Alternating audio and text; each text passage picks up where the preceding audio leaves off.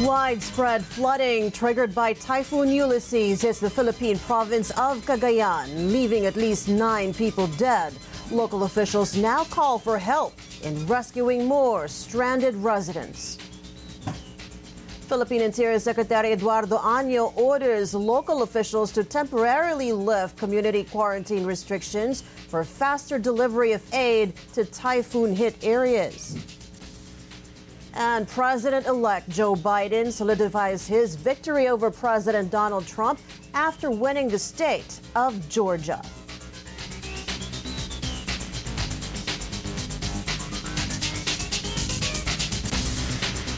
Good afternoon. I'm Rain Musni. Dateline Philippines weekend begins right now.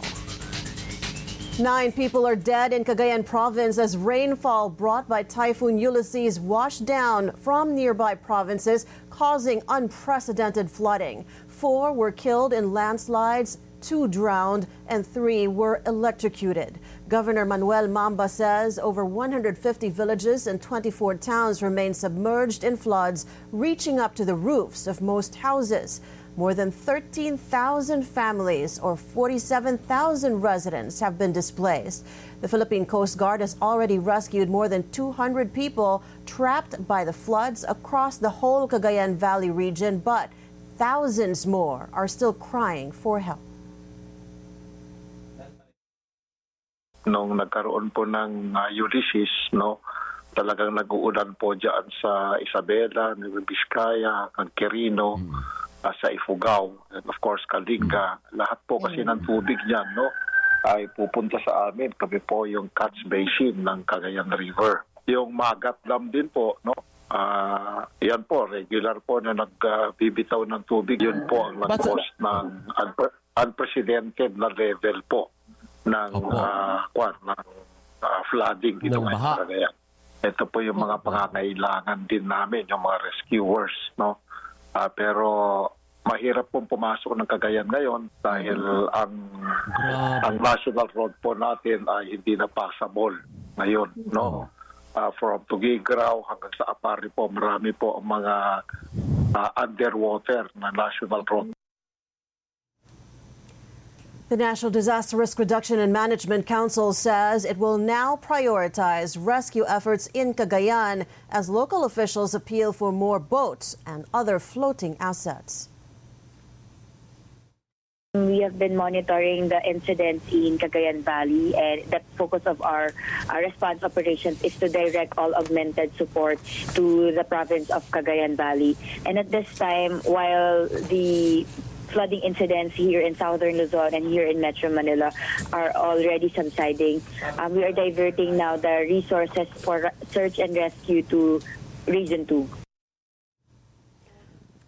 Malacanang assures residents of the Cagayan Valley region rescue efforts are ongoing. The palace says aside from the Philippine Coast Guard resources, the Philippine National Police also deployed this morning nearly 750 search and rescue personnel and over a thousand standby support force. Meanwhile, the Health and Social Welfare departments are currently providing assistance to affected residents in Cagayan Valley. As for the armed forces, it says all the resources of the entire Joint Task Force Tala are being used to rescue and provide relief to affected residents in Cagayan Valley and the Cordillera Administrative Region. The president is on top of the situation. He is in constant communication with uh, Secretary Delfin Lorenzana and uh, Yusek Halad of NDRRMC at ganyan din po ang kanyang coordination pagdating po sa DSWD at sa DOH. So, hindi naman po tayo caught uh, unprepared dahil naka-preposition po ang ating mga pangangailangan. Dinagdagan lang po natin ang air assets natin sa area na yun. Now, Magat Dam in Isabela continues to release excess water following the onslaught of Typhoon Ulysses. For more details, we now have on the line ABS-CBN correspondent Danielle Reboloso. Danielle, what more can you tell us? Rain Magat Dam is now on its fifth day in releasing excess water following the onslaught of Typhoon Ulysses. According to engineer Carlo Ablan of the Flood Forecasting and Weather System of National Irrigation Administration, they started releasing water last November 9 in preparation for Typhoon Ulysses. As of 11 in the morning, only two spillway gates are open with an opening of 4 meters. The water being released is at 1,365 meters, while the inflow of water in the watershed is at 1,271 centimeters as well. As well.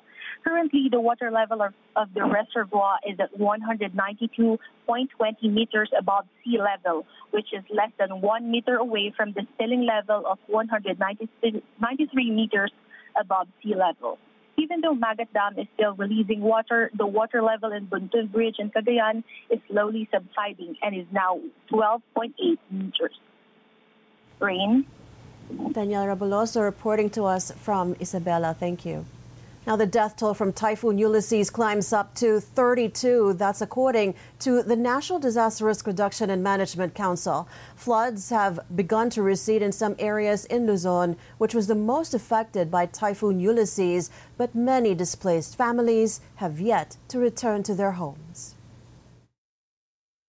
while others are already going back to their uh, homes, um, we still have uh, families and individuals inside the evacuation center. We have monitored around 161 road sections and 58 bridges that are not still passable according to DPWH, and ongoing road clearing operations are still being enacted. The grim death toll comes just over a week after Typhoon or Super Typhoon Rolly had already claimed at least 25 lives.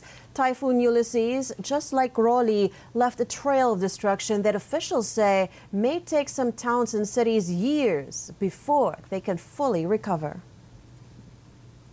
Interior Secretary Eduardo Año has directed local government units to lift community quarantine restrictions for now to allow the entry of relief and rescue groups to typhoon hit areas. Año says the order includes media personnel covering the typhoon aftermath. Año's statement comes following reports on social media that news and aid workers were being blocked from entering devastated areas due to COVID 19 quarantine protocols. Some local government units are allegedly asking visitors to present police issued travel authorities and to undergo 14 day quarantine. Well, the past three typhoons, Quinta, Rolly, and Ulysses, left 10 billion pesos in damage to Philippine agriculture. That figure does not include yet the impact of recent flooding in northern Luzon. Agriculture Chief William Dar says the losses cover high value crops, including rice and abaca, and will cause a big impact on food security. But Dar adds the government is now rolling out aid for the industry. Ang apektado itong tatlong bagyo na ito, 150,000 farmers at uh, total hectareage ay 275,000 uh, hectares. Mayroon tayong tinatawag na uh, na-save, na-save dun sa production kasi nag-early warning system tayo. At uh, malaking tulong yung pag-asa report. They are giving us 10 days before the typhoon arrives So ang suma total yung na-save natin uh, bago dumating itong tatlong uh, malalaking uh, or malalakas na bagyo ay 32 billion pesos. The World Health Organization warning against complacency in the fight against COVID 19. In his closing remarks at the World Health Assembly Friday, WHO Chief Tedros Ghebreyesus urged countries not to solely rely on a vaccine, saying the world has a long way to go in managing the health crisis. His message comes after U.S. drug maker Pfizer and his German partner BioNTech said their experimental vaccine is proving to be more than 90% effective in preventing the deadly virus. This is no doubt that a vaccine will be a vital tool for controlling the pandemic and we're encouraged by the preliminary results of clinical trials released this week. Never in history has the vaccine research progressed so quickly. We must apply the same urgency and innovation to ensuring that all countries benefit from this scientific achievement. But we have a long way to go. The world cannot put all its eggs in one basket and neglect the many other tools at our disposal COVID 19 has infected more than 53 million people all over the world, 11 months since the disease emerged in China. Over 1.3 million have died, while 34 million others recovered. The United States is confident there will be enough COVID 19 vaccine for 20 million Americans by December. The country's vaccine program chief's announcement comes after President Donald Trump said vaccine will be available to all Americans as soon as April. So, the two vaccines that uh, are completing their phase three trial are likely to be filing their uh, files with the uh, FDA for a potential emergency use authorization within the next few weeks. And hopefully, if approved, they could be uh, used for immunization in the US population in the month of December. And we have, we plan to have enough vaccine doses available for use in the US population to immunize about 20 million individuals in the month of December and another 25 to 30 million per month on an ongoing basis from there on. And as of the month of February or March, if we have more vaccines approved, such as the live uh, vectored vaccine, we may be able to immunize a larger number of Americans uh, uh, on an ongoing basis uh, per month. The U.S. has the most number of coronavirus cases in the world at 10.7 million. As infections continue to rise, governors across the western United States are scrambling to roll out measures to curb the spread of COVID 19. We're planning to update these executive orders and public health orders to make it clear that hospitals experiencing stress and strain serving patients must begin a mandatory scale back of elective procedures for the surge of patients uh, in the coming weeks. Today, I am signing an executive order mobilizing the Idaho National Guard to respond to this emergency and expand capacity within Idaho's medical and long term care facilities. The National Guard is always ready to assist with the emergencies and natural disasters. They are heroes and an incredible resource in times of need. My executive order calls up 100 guardsmen to increase critical access in healthcare statewide. Back here at home, the Philippines logged nearly 2,000 cases on Friday, even as 29 accredited laboratories failed to submit data due to the typhoon. The health department says the majority, or 22 out of 29 of the laboratories that were unable to submit data, were based in the National Capital Region, as well as central and southern Tagalog, which were affected by the typhoon. The latest cases bring the country's total to more than 404,000 but only a little over 34,000 of that remain active. The virus, however, has claimed 31 more lives, raising the death toll to 7,752. The DOH also not discounting the possibility of an increase in COVID 19 infections inside evacuation centers. The agency urges safety officers deployed by local government units to enforce at least the minimum health protocols. The ties between Washington and Southeast Asia have never been stronger. That's according to U.S. National Security Advisor Robert O'Brien during his speech at the biannual ASEAN Summit. O'Brien spoke of the strategic partnership between the U.S. and the ASEAN region, especially in dealing with the coronavirus crisis. The summit was held online due to the ongoing pandemic, with O'Brien and other speakers calling in from countries worldwide time of global crisis, the U.S. ASEAN strategic partnership has become even more important as we work together to combat the coronavirus. We deeply appreciate ASEAN partners' efforts to keep the key supply chains open, factories operating, and PPE flowing. We are glad to have contributed $87 million to combat the coronavirus in the ASEAN region, to include providing American made ventilators and PPE to our ASEAN partners.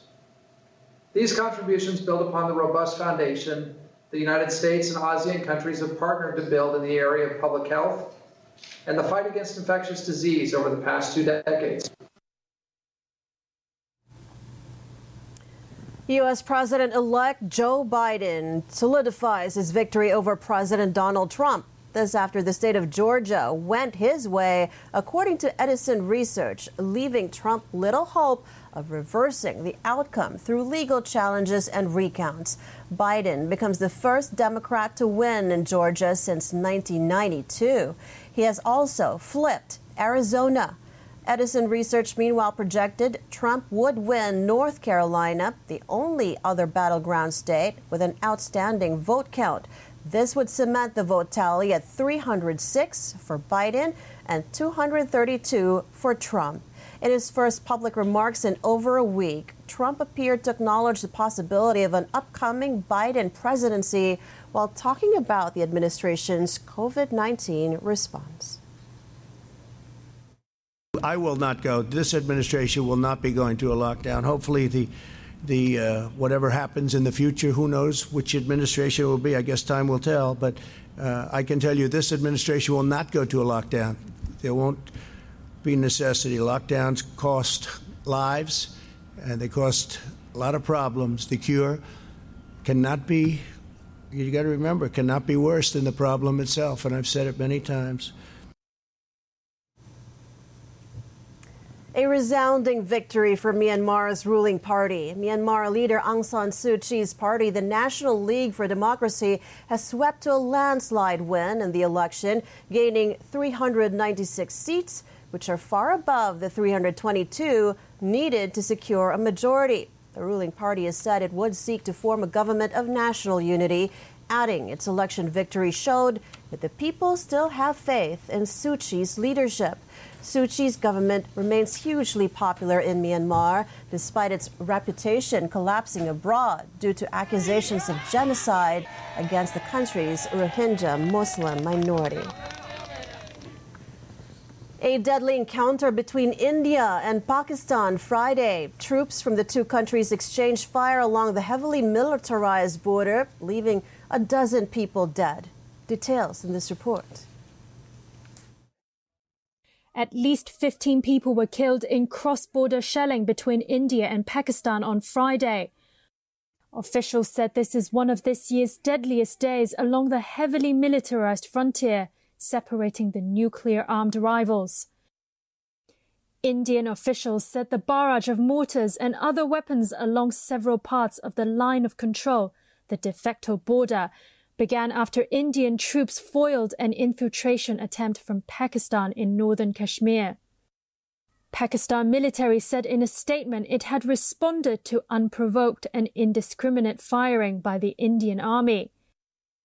Both India and Pakistan claim Kashmir in full, each rules part of the region, with New Delhi long accused its neighbor of fueling an insurgency, which Pakistan denies. Indian and Pakistani troops regularly exchange fires across the mountainous border.